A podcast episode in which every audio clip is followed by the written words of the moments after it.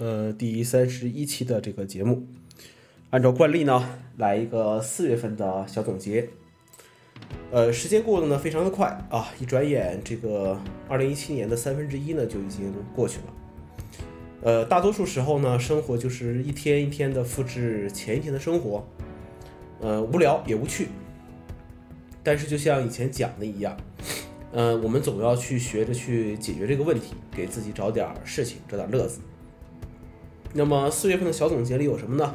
呃，说几点吧。可能之前的节目呢都已经录过一些了啊。首先是博物馆，呃，昆明呢虽然是个省会啊，但是这个感觉这种所谓的这个文艺的气息，或者说是这种人文的积淀呢，其实还不是很浓。呃，从古城发展过来呢，很多人讲明朝建成，呃，五百年前看江南，五百年后看昆明，这是当年这个堪舆大师讲的一句话。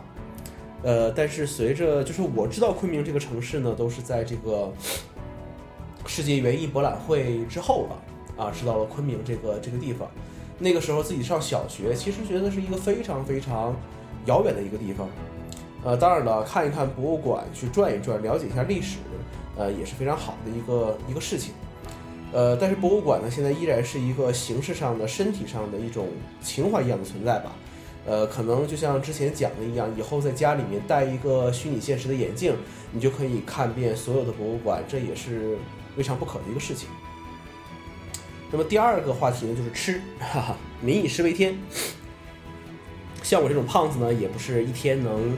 能吃出来的，啊，呃，两个事情吧。四月份，第一个呢，吃了上井，啊，这个所谓这个这个精致日料，呃，对于我这种消费能力人来说，吃一顿二八八的自助呢，也算是比较奢侈的事情了。但是很多东西呢，呃，还是去尝试一下的好。我母亲就跟我说我，说，哎呀，你在外面去吃饭点菜啊，很简单，就点那些自己没吃过的就好，反正就是尝一下而已，又不是。让你天天当饭吃，呃，从自助餐餐这个事情上来讲，只能说明一个问题，就是自己真的，呃，不年轻了啊，有点老了啊，呃，上学时候扶着墙进、扶着墙出的这种状态已经已经没有了，啊，就是吃一些东西，感受一下那个氛围而已。那么第二个跟吃有关的事情呢，是这个昆明的这个园林餐厅啊，又开张了啊，老昆明人怕是都知道这个馆子了。啊，分量足啊，味道呢，呃，有那么几个菜，我觉得还可以啊。比如说我爱吃的这个呃酸辣肘子、三鲜鱿鱼之类的，哎，我觉得味道还可以。呃，从我上学的时候呢，一直吃到现在。呃，可能这种餐厅才是真正老百姓喜欢的餐厅吧。一样的味道，一样的分量，一样的价格啊。当然，位置已经在这个龙祥街这个位置了。呃，月中的时候呢，下了雨，这是第三个话题了。四季如春，一雨成冬啊，说的就是昆明。一下雨就冷飕飕，春春夏秋季四季循环播放，好不酸爽啊！呃，不太喜欢下雨的昆明啊，或者说就是根本就不喜欢这种潮湿的湿漉漉的这种感觉。呃，首先一下雨就堵车，而且呢，很多时候这种毛毛细雨呢，让人很很烦躁，就是打伞也不是，不打伞也不是，这种状态。当然了，等到真正雨季到来的时候，这个。白半夜下雨，白天天晴的日子，啊，那我觉得还是很好过的。呃，第几个话题了？第四个话题了啊，去了趟深圳。呃，第二次去深圳啊，说实在的呢，不太喜欢这种城市，或者是这种潮、这种气候的城市，应该说，呃，太湿润了啊，呃，比较闷，有一种蒸桑拿的这种感觉。呃，可能是我这种胖子不太适合这个地方吧。哎，不过吃的倒还好，因为不辣。嗯，深圳呢去了两趟，感觉这就是一个很包容的城市吧。呃，因为深深圳本身没有什么所谓的土著居民，啊，都是一些外来的人口组成的一个城市，节奏很快，节奏很快。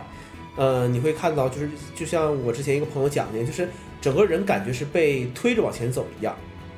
呃，昆明呢就是慢悠慢悠的，啊，我还记得我当时第一。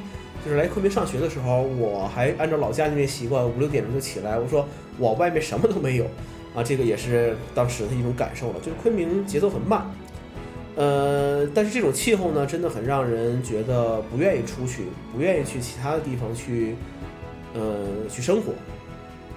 我记得有一年七月份，我去西安出差，大概西安二十七八度吧，啊，记不太清了。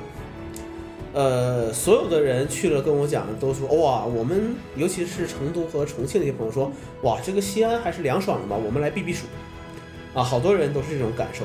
然后我就在旁边说，太热，太热了。我说赶快开完会，我要我要我要回去了。他们就说说这个地方还热吗？他们就说那你从哪来呢？我说我昆明的。啊，他们就默默的就就不说话了啊，这种状态。当然了，一个城市呢，呃，你不可能只看这个气候。呃，经济发展各方面呢，都是有一些这个这个参考的。那么自己呢，我自己其实比较喜欢那种小的时候就喜欢那种所谓那种大城市的感觉啊，高楼大厦，呃，这种这种这种感觉很喜欢。呃，但是待时间长的话，你会觉得，哎，自己只是一个小蝼蚁。嗯，在这种地方呢，找不到一种所谓的存在感，其实也是挺难过的一个一个事情。嗯。电子产品方面啊，呃，之前录过这个节目了，就是这个，像嗯，把这个 iPad 改装了一下啊，啊，用它来听音乐。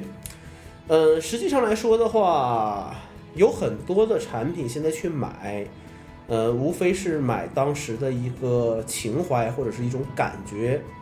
那么那个时候可能自己把它当做一个宝贝一样去呵护它、爱护它、去使用它。而后来你会发现，这种东西很快的就就过时掉了。其实呢，也就这么回事儿吧。